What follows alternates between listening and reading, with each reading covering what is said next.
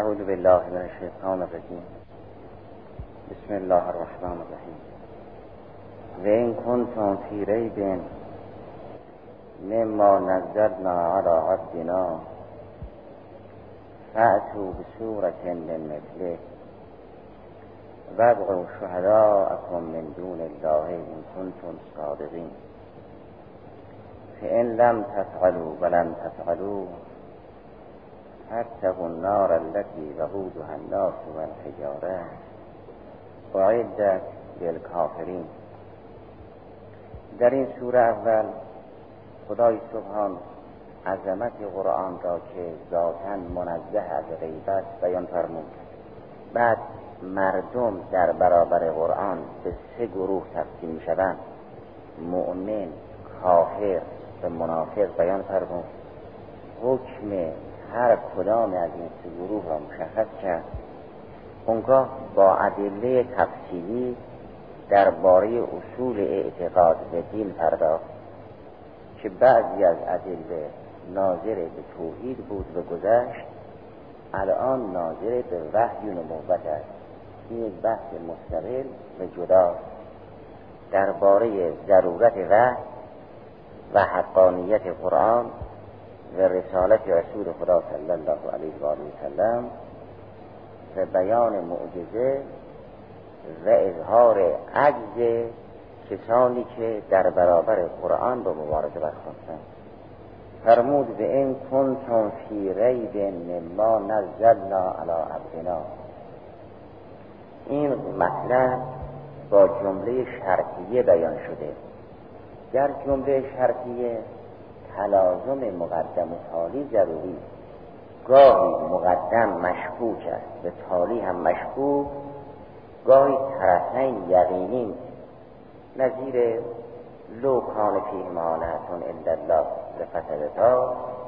که طرفین یقینی العدم گاهی هم طرفین یقینی الوجود این قضیه که به زبان شرط بیان شد لازمش که گوینده نیست.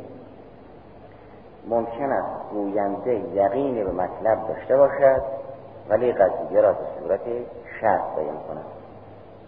فرمود شما اگر در حقانیت قرآن تردید دارید و می‌گویید این وحی نیست ساخته بشر باید بدانید فرق بین وحی و ساخته بشر چیست؟ و باید بدانید که اگر این کتاب وحی نباشد به ساخته بشر باشد آوردن همانند او برای دیگران ممکن است. و باید بدانید اگر وحی بود آوردن مثل برای دیگران محال است. و باید بدانید که اگر تمام تلاش و کوشش را کردید و نتوانستید مانند اون بیاری پس عاجزی به این عجزتون نشانه آن است که این کلام کلام الله است نه کلام بشر.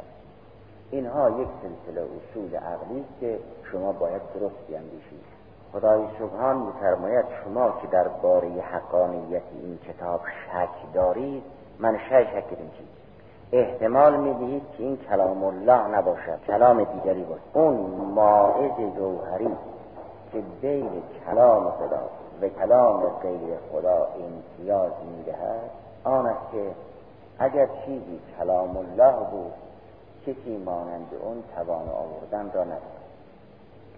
و اگر چیزی کلام بشر بود آوردن مثل او ممکن است. شما اگر می‌گویید این قرآن کلام الله نیست مثل این بیارید طبق همون اصول یاد شده. و این کنتم فی ریب مما نزلنا علی عبدنا. شما اگر در زمینه قرآن تردید دارید این کتابی که ما بر بنده صالحمون که رسول خدا علیه آلاف و و سناس نازل کرده ایم فعتو به صورت من مثله. فرق بین ریب و شک آن است که ریب اون شک با تهمت است. شک این خصوصیت تهمت را تفهیم نمی کند. اما ری این خصوصیت را هم تفهیم می کند. اگر کسی در مطلبی شک داشت و اون مطلب مورد تهمت او بود در این حال می‌گویند ریب دارد. ریب اون شک با تهمت است. شما اگر شک دارید که این کلام الله است یا نه بعد رسول خدا را متهم می‌کنید که افترا بسته است. اگر ریب دارید فعتو به صورت من مثله. قبل از اینکه در این فعتو به صورت من مثله بحث شود باید در اصل وقوع ریب در قرآن بحث شود خدای سبحان در همین سوره مبارکه بقره و در سایر سور همون قرآن کتابی که لا در اول همین سوره بقره فرمود الف لام میم. ذالک الکتابو لا و در سایر سور هم باز فرمود این قرآن ریب بر نمیدار در آیه محل بحث سوره بقره یعنی آیه 23 فرمود این کنتم فی ریب مما نزلنا علی عبدنا. جمع بین این دعایی چگونه خواهد بود؟ که در یک جا فرمود قرآن ریب بر نمی دارد این نحی جنس است هیچ تردیدی در اون بعد هم فرمود اگر شما شک دارید راه علاجی را هم شما نشون میدن وجوهی برای جمع بین این دو بخش قرآن ذکر کردن یکی از اون وجوه آن است که قرآن طبعا و ذاتا شایسته غیب نیست. و اگر شکیست مال بیننده نه مال خود قرآن. منشأ غیب در کافر و منافق است نه منشأ غیب در خود قرآن. بیان ذالک این است که اگر یک قضیه رابطه محمول با موضوع ضروری نبود. این قضیه قابل ریب به شک هست. چون ربط محمول به موضوع ضروری نیست. ممکن است موضوع دارای این محمول باشد ممکن است نباشد. پس این امر فی نفسه مما یمکن ریب فی هست ولی اگر یک قضیه رابطه محمول با موضوع ضروری بود به ضروره اون موضوع واجد این محمول بود و به ضروره این محمول برای اون موضوع ثابت بود این مطلب ذاتا مما لا هست. یعنی جا برای تردید نیست. پس اگر کسی تردید دارد برای آن که این قضیه را خوب نشناخت این موضوع را خوب نشناخت این محمول را خوب نشناخت فتحصله که ریب و شک دو قسم یک قسم آن است که خود اون امر فی نفسه قابل ریب و شک باشد. مثل قضایای نظری که یک کسی ممکن است برهان در بطلان او اقامه کند. در اون گونه از موارد چون رابطه محمول با موضوع ضروری نیست اون مطلب فی نفسه مما یمکن ریب است. قسم دوم آن است که اون مطلب شایسته ریب نیست چون ثبوت اون محمول برای اون موضوع ضروری است. ولی بیننده چون درست درک نکرده است ریب دارد. پس ریب در بیننده است نه در خود مطلب. لذا در اول سوره بقره فرمود ذالک الکتابو لا ریب در این آیه محل بحث میفرماد و این کنتم فی غیبن شما در شک فرو رفته اید. نه کتاب ما در شک فرو رفته باشد یا شک به هر این کتاب ما راه پیدا کرده باشد. این یکی از این وجوهی است که می‌تواند بین این دو آیه را جمع کند. قرآن کریم معارف خود را ضروری می‌داند.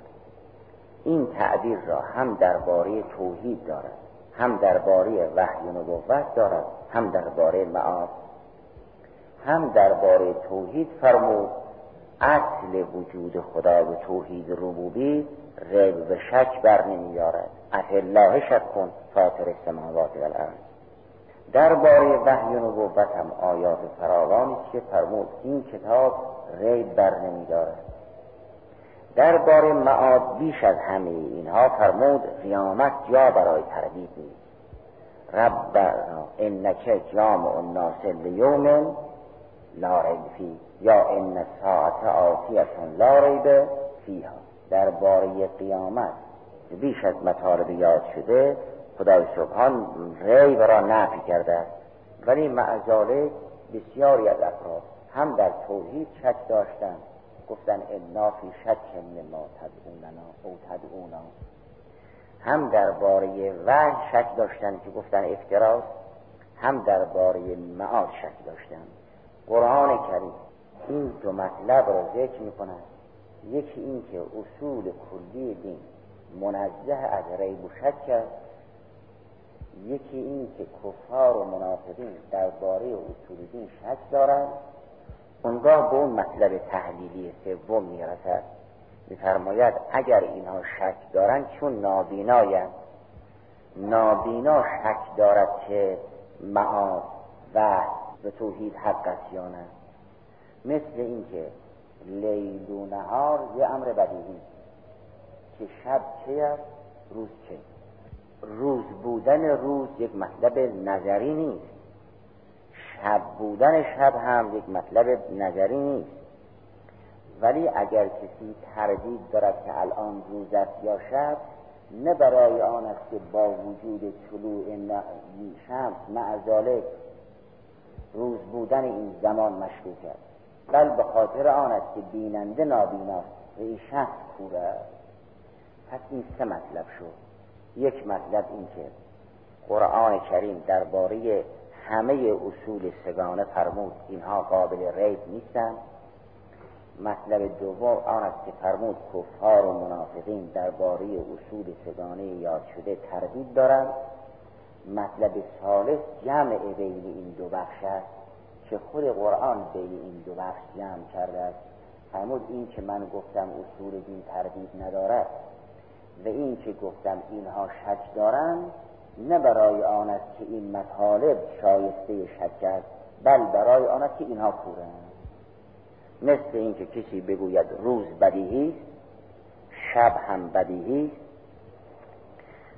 و باز بگوید بعضی در روز بودن روز به شب بودن شب شک دارند بعد بفرماید اون کسی که در روز بودن روز شک دارد فقط انسان نابینا و کور است شک دارد. و اگر این تحلیل درباره همه اصول سگانه قرآن به عمل آمد در خصوص مسئله وحی هم روشن می در جریان توحید در سوره مبارک ابراهیم فرمود افی الله شک کن خاطر السماوات و با اینکه خدای سبحان توحیدش ضروری و یقینی مع در همون سوره به سایر سور ادی گفتن الا فی شک مما تدعوننا الیه مرید درباره وحی و رسالت هم در سوره بقره قبول ذالک کتاب لا در سوره سجده فرمود تنزیل کتاب لا ریب و در بخشای دیگر. در باره معاد مثل آیه 25 و آیه 9 سوره آل امران که مسئله معاد را فرمود امریس لا ریب فی انک جامع الناس لیوم لا ریب و آیه 87 سوره نسا و همچنین 21 سوره که فرمود معاد جا برای ریب نیست این یک مطلب که اصول سگانه دین را قرآن مما لا ریب فیه می‌داند. یعنی لا ینبغی ان یرتاب فیه احد. مطلب دوم آن است که کفار در این اصول دین شک دارند. درباره توحید 62 سوره هود که گفتن ما در توحید ربوبی که توی پیغمبر ما را به اون دعوت می‌کنی شک دارد و همچنین آیه نه سوره ابراهیم که گفتن ما شک داریم درباره وحی هم آیه هشت سوره ساد این است که ما در وحی که تو ما را اون فرا می‌خوانی تردید داریم. در سوره ساد آیه هشت اعنزل علیه ذکر من بیننا بل هم فی شک من ذکری اینها در ذکر حق شک دارند که آیا این کتاب ذکر الله هست یا نه.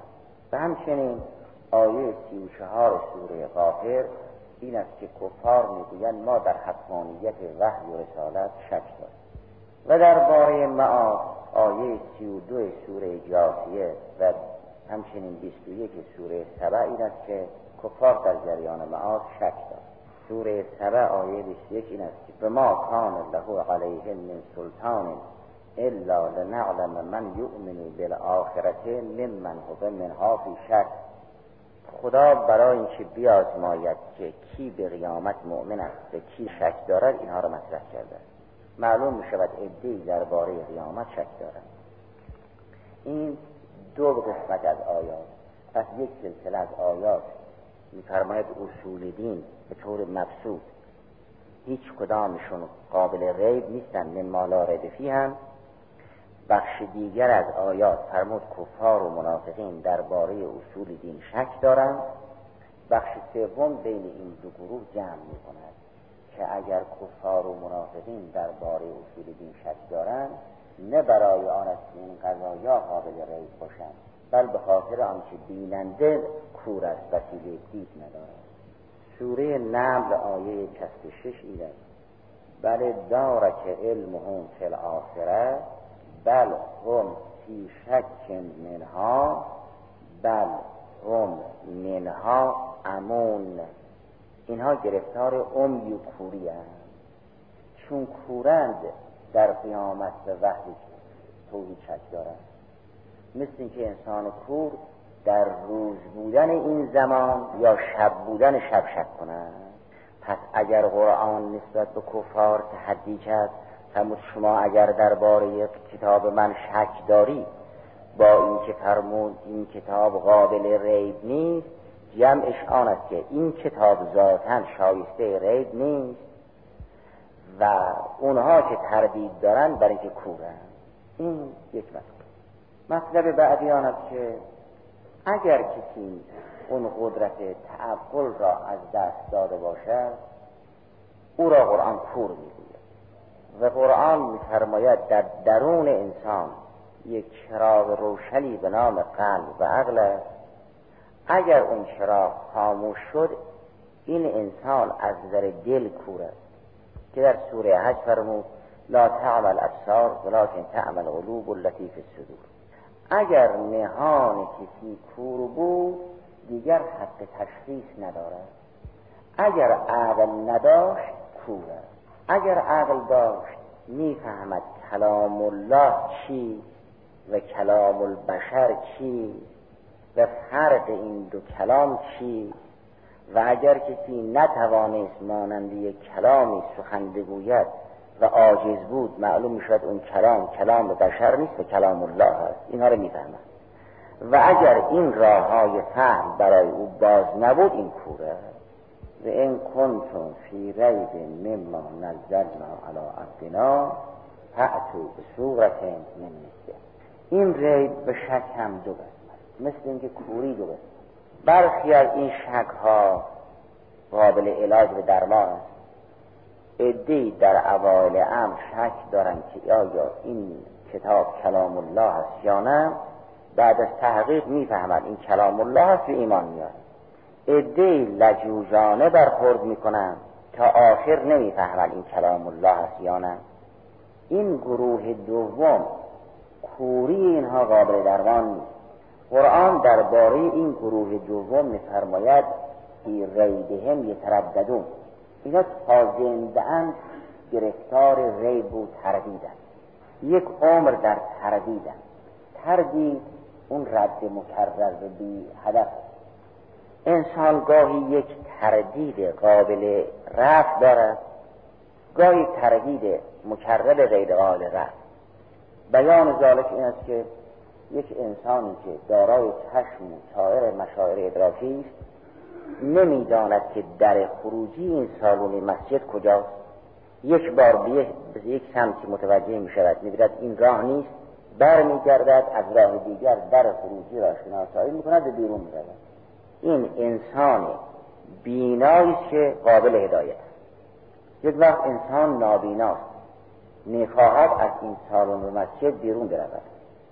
به سمت این دیوار شمالی می‌رود می‌بیند بسته است. برمیگردد به سمت دیوار جنوبی ببیند بسته است. دوباره به سمت دیوار جنوبی می‌رود می‌بیند بسته است. سه باره برمیگردد به سمت دیوار شمالی می‌بیند بسته است. این رد مکرر بی هدف رو میگن تردید. تردید اون رد مکرری که به هدف نرسد. اگر کسی کافر بود ردش تردیدش مکرر بی هدف است. قرآن درباره این گروه فرماد فهم فی ریبهم یترددون. در این محور شک تردید دارن به جای نمید چون اون نیرویی که مشخص باشد در اینا خاموش شد. اینا کافر به کورن چون کورن در همین ریب عمری را به سر می‌برند فهم فی ریبهم یترددون. هیچ راهی برای درمان این گونه از افراد دل نیست مگر این دل را بشکافند. الا ان تقطع قلوبهم. و این دل کی تقطیع می شود اون روزی که در صحنه قیامت به عذاب علیهم گرفتار شدن اون روز میگن ربنا ابصرنا و سمعنا اون روز که این دل با آتش معالجه شد اون روز می‌فهمند. این گونه افراد به هیچ وجه قابل هدایت نیستن چون عمدن اون نیروی شاخص را و مایز را کور کردن. ولی اگر کسی به اون حد نرسد قابل هدایت است. فتحصل که قرآن ذاتا مما لا ریبی و اگر ریبی هست مخصوص کفار و منافقین است. و منشه ریب نظری بودن مسئله نیست بلکه نابینا بودن اون اشخاص است. این منشأش ریب هم که نابینایی دو قسم است یک وقت قابل معالجه یک وقت قابل علاج نیست. اون که قابل معالجه است با بررسی عمیق درمان می شود و اون که قابل معالجه نیست عمری را در تردید به سر می‌برد و هیچ راهی برای درمان او نیست مگر تغطیه قلب او به وسیله آتش قیامت. اون وقت بینا می شود ولی توان ایمان آوردن ندارد. در قیامت انسان می‌فهمد ولی نمی‌تواند ایمان بیاورد. چون قیامت روز ظهور حقیقت است نه روز ایمان. الیوم عمل ولا حساب و غدا حساب ولا عمل. قیامت روز ظهور حق است نه روز ایمان. ایمان یک فعل اختیاری بین نفس و اون فعل اراده فاصل است. یک تحصیل است. یک کار است. اما علم همین که مقدمات حاصل شد نتیجه حاصل می شود. انسان در برابر دلیل نمی‌تواند بگوید من نمی‌خواهم بفهمم. چه بخواهد چه نخواهد می‌فهمد اما می‌تواند بگوید من قبول ندارم. ایمان نمیآورم. ایمان یک فعل اختیاری است که بین نفس و ایمان اراده فاصله است. اما علم یک علم امر اختیاری نیست که اگر مقدمات حاصل شد بین مقدمات و نتیجه باز اراده نفس فاصله باشد. نفس بگوید من نمی‌خواهم بفهمم. این چنین لذا کفار و منافقین در قیامت می‌فهمند اما نمی‌توانند ایمان بیاورند. چون اون روز روز کار و تحصیل. نیست فین کنتم فی ریب مما نزلنا علی عبدنا فأتو به صورت من مثله. این امر فأتو امر تعجیزی برای اظهار عجز کفار و منافقین یک بحث در این است که قرآن تحدی کرده یک بحث در آن است که قرآن به چی تحدی کرده و یک بحث در آن است که در همون مقداری که تحدی کرده است محور تحدی او چیست؟ این کتاب آسمانی گاهی به اصل قرآن تحدی می کند یعنی شما یک کتابی مثل این بیاورید. گاهی به ده سوره تحدی می کند یعنی شما هم ده سوره مثل سور قرآنی بیاورید. گاهیم به یک سوره تحدی می کند که نازل ترین درجات تحدی. شما یک سوره بیاورید. اونگاه در همه این موارد یاد شده تحدی قرآن آیا به فصاحت و بلاغت است؟ آیا به اون معارف هست؟ آیا به اون اخبارات غیبی اوست؟ یا به همه اینهاست که یکی پس از دیگری باید بحث شود تحدی یعنی مبارز طلب کردن. تحدی یعنی دعوت به مبارزه. خدای سبحان تحدی کرد یعنی مبارز طلب کرد. فرمود این کتابی که من بر بندن فرستادم سخن من است وحی من است. شما اگر در حقانیت این وحی تردید دارید به مبارزه برخیزید. مبارزه کردن یعنی مثل این آوردن. یه مبارزه فرهنگی نه مبارزه نظامی. اونها چون دیدن از مبارزه فرهنگی طرفی نمیبندن دست به شمشیر بردن. قرآن تحدی کرد. هر پیغمبر تحدی می‌کند. تحدی کرد یعنی دعوتی به مبارزه کرد. انبیا که معجزه آوردن تحدی کردن.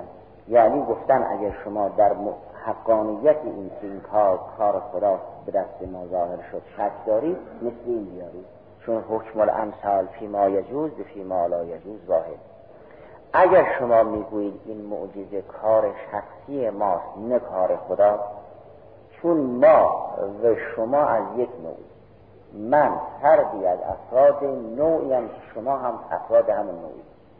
کاری که از من ساخته از شما هم با ساخته باشد. من در یه شرایطی هستم که شما شرایط بهتر و بیشتری رو دارید. من یک نفرم شما همه جمع بشوید. من درس نخوندم شما همه درس خونده های عالم رو جمع بکنید.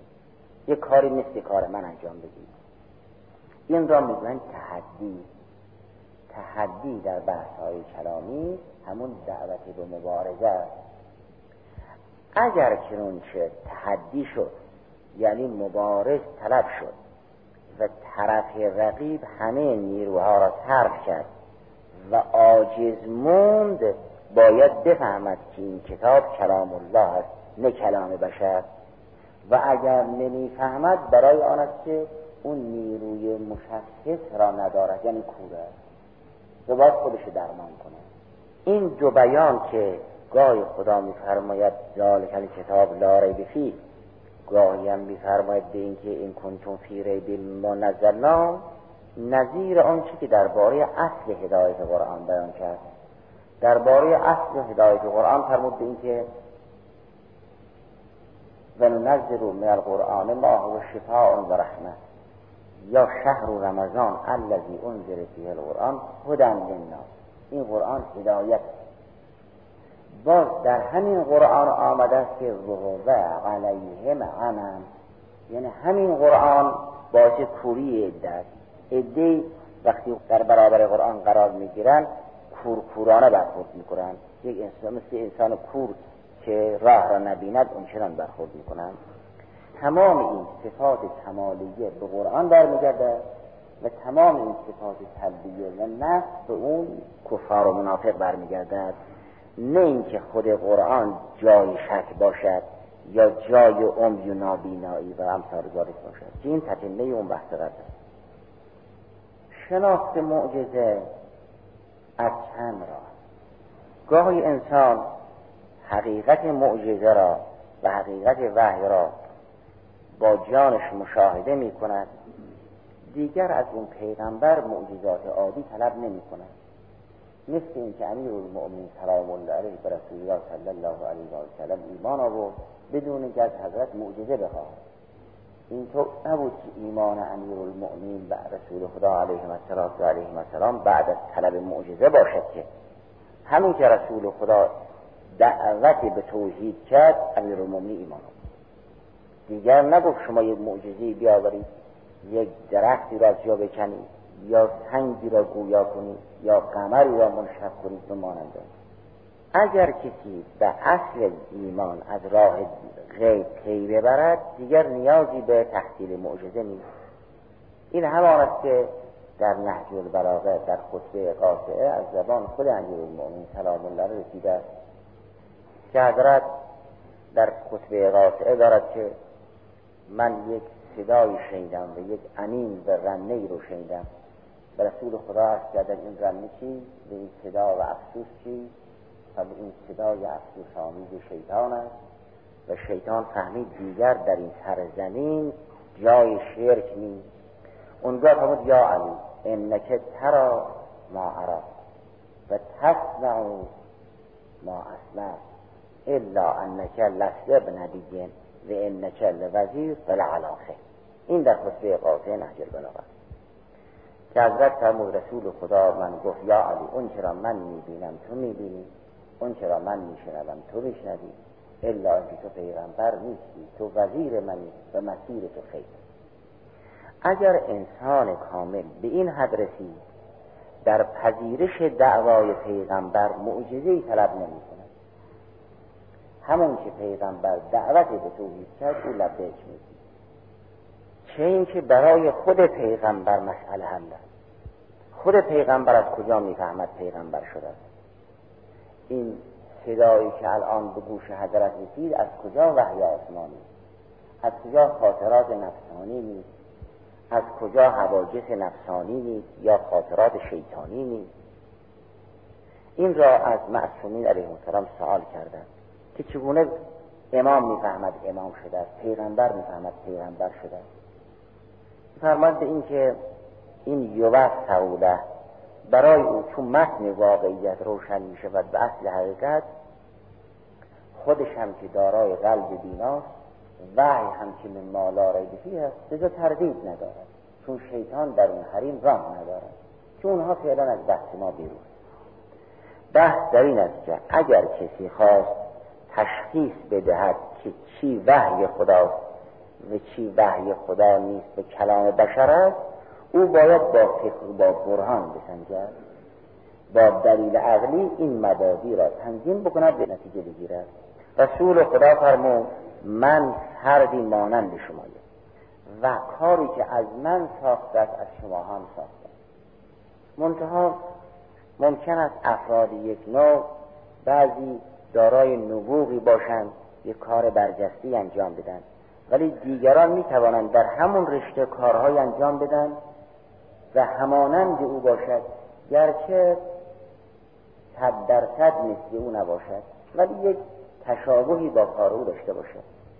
فرمود اگر من یک نفرم و از نوع شمایم و یک کاری انجام دادم که از هیچ کس ساخته نیست پس بدانید این کار کار من نیست.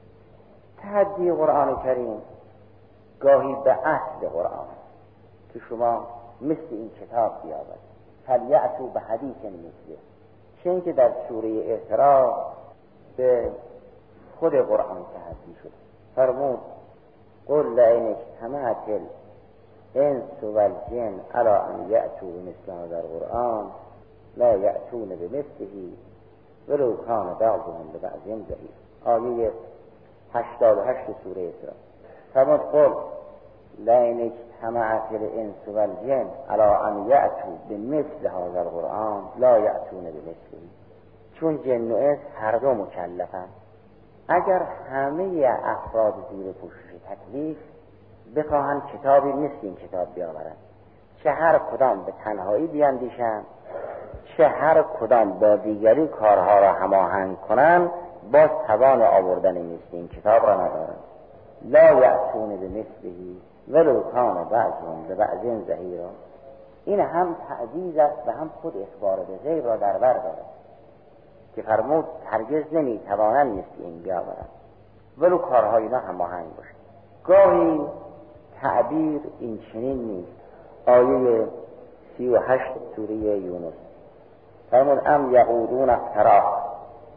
می‌گویند که این کتاب معاذ الله وحی خدا نیست افترایی است که بسته است قل فعتو به صورت مثله.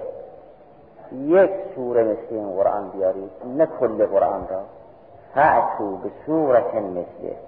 در همین سوره یونس در آیه قبلش فرمود این کتاب قابل افترا نیست و ما کان هذا القرآن و ان یفترا من دون الله. کتابی نیست که کسی بتواند خود جعل کند به خدا نسبت بدهد این قابل افترا نیست نظیر همون چی که در داره فیل گفته شد. یعنی طبعا مماثل ندارد. اگر چیزی طبعا مثل نداشت قابل افترا نیست کلام متکلمی که مثل ندارد خود اون کلام هم مثل ندارد.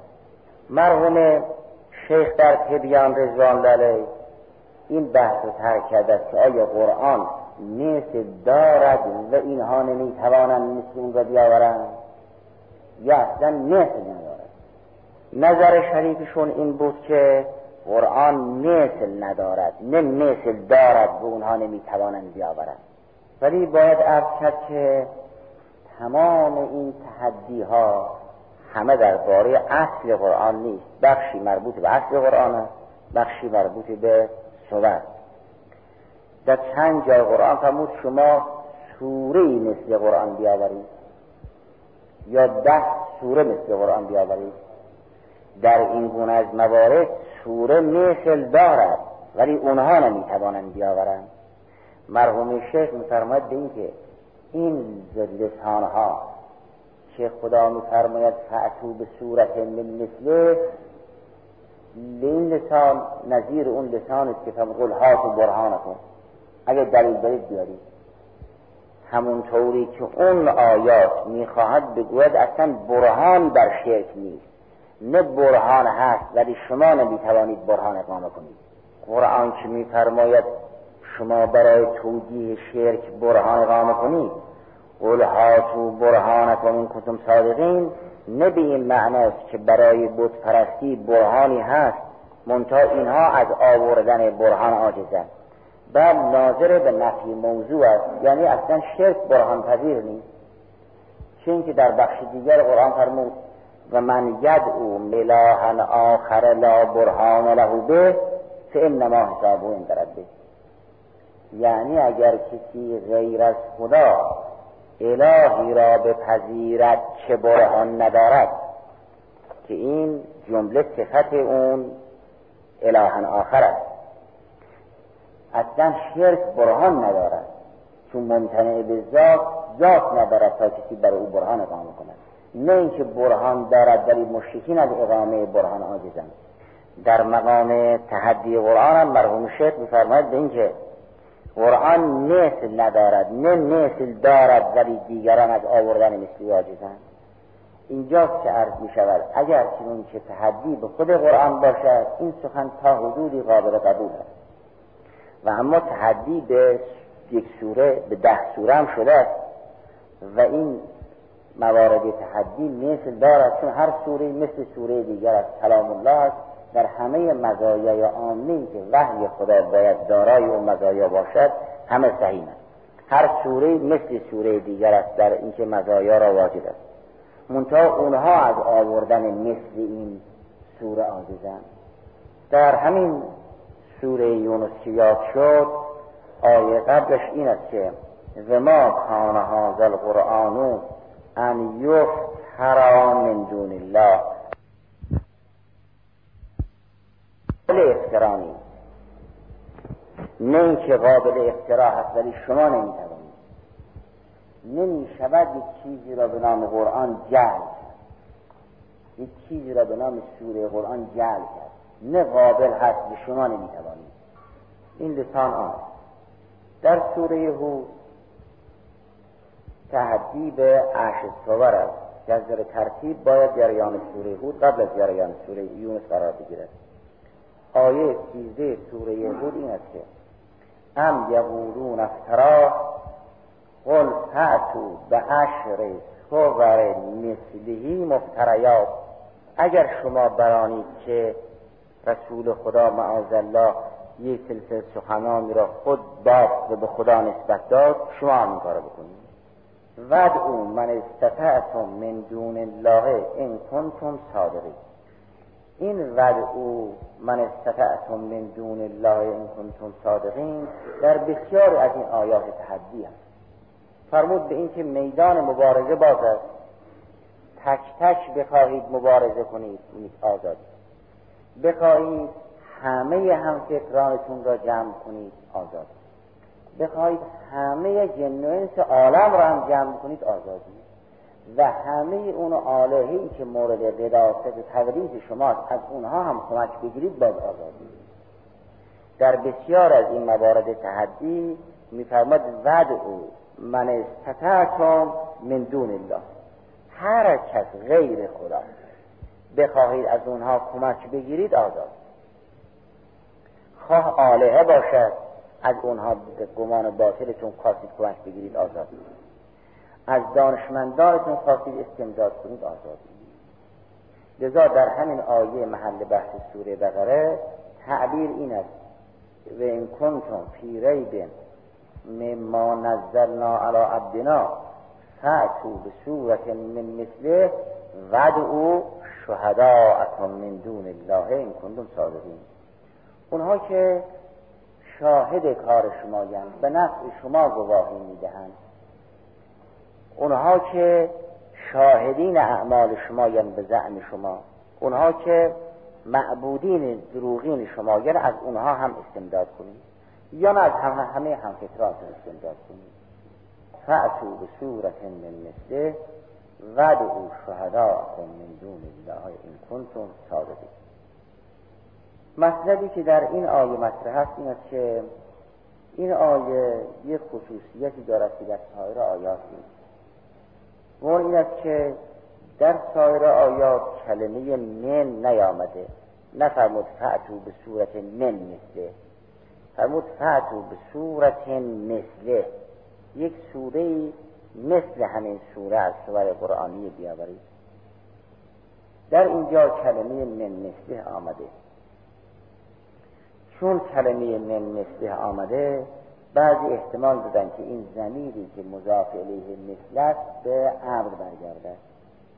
یعنی همونطوری که رسول خدا یک انسان امی به درس نخونده و نانویسه سوره آورده شما هم بیارید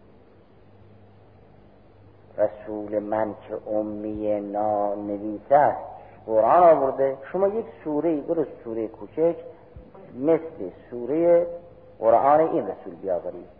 فعتو به صورت من مثلهی که زمیر مثلهی به عبد برگردد نه به سوره به قرآن. در خصوص آیه محل بحث این دو وجه احتمال داده شد چون که در روایات هم به این دو وجه اشاره شد. این دو وجه مقابل هم نیست که جمعشون ممکن نباشد. یک وقت انسان بخشی از این خصوصیت وحی را می‌بیند. یک وقت مجموع خصوصیات را مشاهده می‌کند. در سایر صور خود این کلام که بخشی از این خصوصیات مجموع هست مشاهده شد که یک سوره مثل این قرآن بیاورید. در این آیه محل بحث مجموعه این خصوصیات مورد توجه قرار گرفت. یک سوره مثل قرآن یک آورنده مثل پیغمبر که این مسئله را عمیقتر می کند عجیبتر می کند مرحوم شیخ در بیان این احتمال رو دادن بعد تضعیف کردن گفتن به این که اگر زمیر من مثلیهی به عبد برگرده لازمش آن است که در معجزه بودن خود قرآن خیلی بیان محکمی نداشته باشیم. اعجازش از این مجموعه است. یعنی قرآنی که یک نفر انسان امی درس نخونده نانویس آورده است مماثل ندارد. این از عظمت خود قرآن میگه که اگر دیگران مثل قرآن نمی‌توانند بیاورند برای آن است که آورندش امی در حالی که قرآن کریم در سوره اسراء تحدیش تحدی جهانی میفرماید او یک نفر است. شما همه جن و انس عالم را جمع بکنید. همه علما و محققین هم هماهنگ کنند کار خود را تا مثل این بیاورن مقبول شدید اون تحدی جهانی سوره اسراء می‌گوید قرآن اون چنون عظمتی دارد که اصلا آوردن مثل او میسور نیست. نه اینکه چون آورندش امی و یک نفر است شما هم یک نفر پیدا کنید که امی باشد مثل این بیاورد. پس عظمت قرآن در آن که خود این متن و محتوا قابل آوردن مثل نیست. نه اینکه این محتوا به زمینه اینکه آورندش یک نفر است. نه چند نفر؟ اون یک نفر هم امی نانویس است نه عالم کاتب. البته این سخن حق است. اما قرآن کریم می‌خواهد این مجموعه را شکوفا کند. که در اخبار به هر دو قسمت اشاره شده است. میفرماد به این که خود متن قرآن را بسنجید آورندش هم بسنجید. ببینید آیا این قابل آن هست که کسی به خود اجازه بدهد نیست این بیاورد یا نه؟ اگر چون که این مجموعه را شما نگاه کنید جزم پیدا می‌کنید به معجزه بودن مجموعه عبارت از خصوصیات خود قرآن و خصوصیات آورنده قرآن.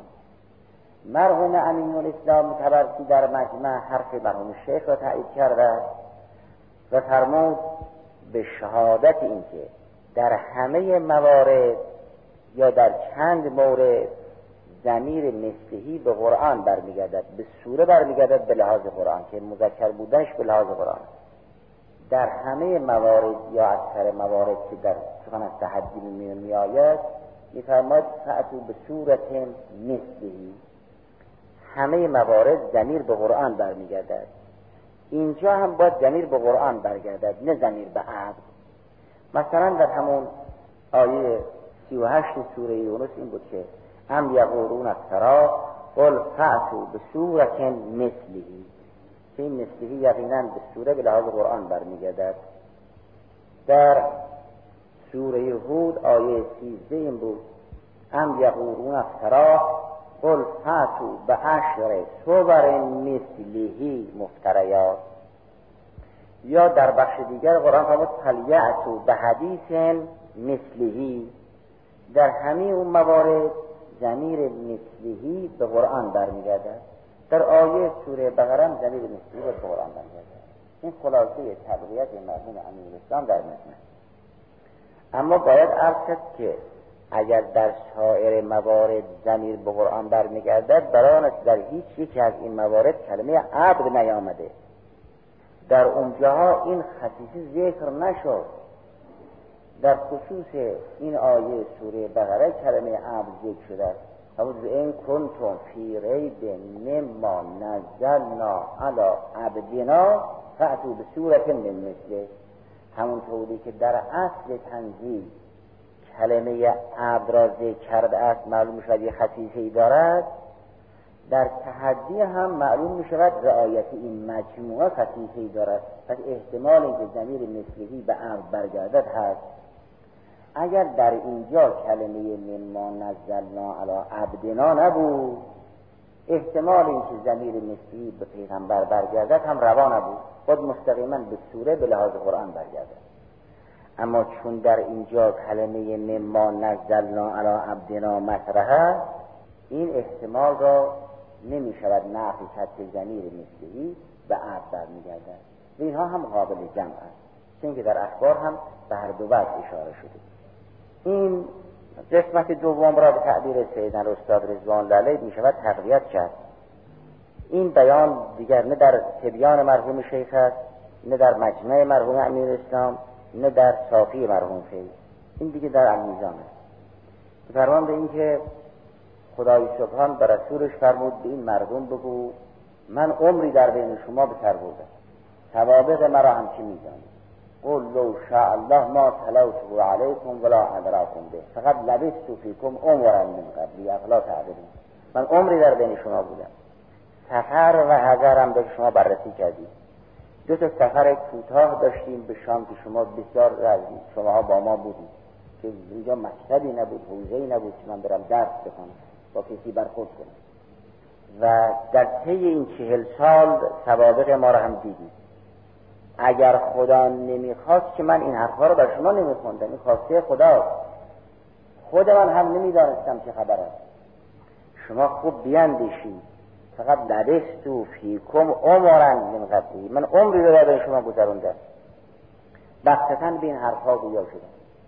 لو شاء الله ما تلوتو علیکم ولا ادراکم به فقط لبستو فیکم عمرن من قبلی افرا تعبیدون این تأیید می‌کند به این که خصوصیت آورنده هم مطرح است. چه اینکه خدای سبحان خصوصیت آورنده را هم مطرح می‌کند می‌فهمد به اینکه تو اگر نویس ها بودی اهل خط بودی اهل درس و بحث بودی اگر می نوشتی تفتهو به یمینه که ازن لرتاب المبتلون ممکن بود زمینه بهانه را به دست افراد مبتل داده باشیم که اونها بگویند این دانشمند اهل نبوغ از خود مطالعه کرد این کتاب ها را باخت و به خدای سبحان نسبت داد. این یک متنبی بیش نیست ندیم. اما تو که مکتب نرفتی و تابتی نداشتی و چیزی ننوشتی این کتاب را که آوردی یقینا گذر. پس احتمال اینکه زمیر مثلی به عبد برگردد باقی اون چنان نیست که ما جزم پیدا کنیم که این زمیر مثلی به عبد بر نمیگردد به این مجموعه قابل ابراز حالا اینها مطالعه میفرمید تا جنبن بشه الحمد لله رب العالمین.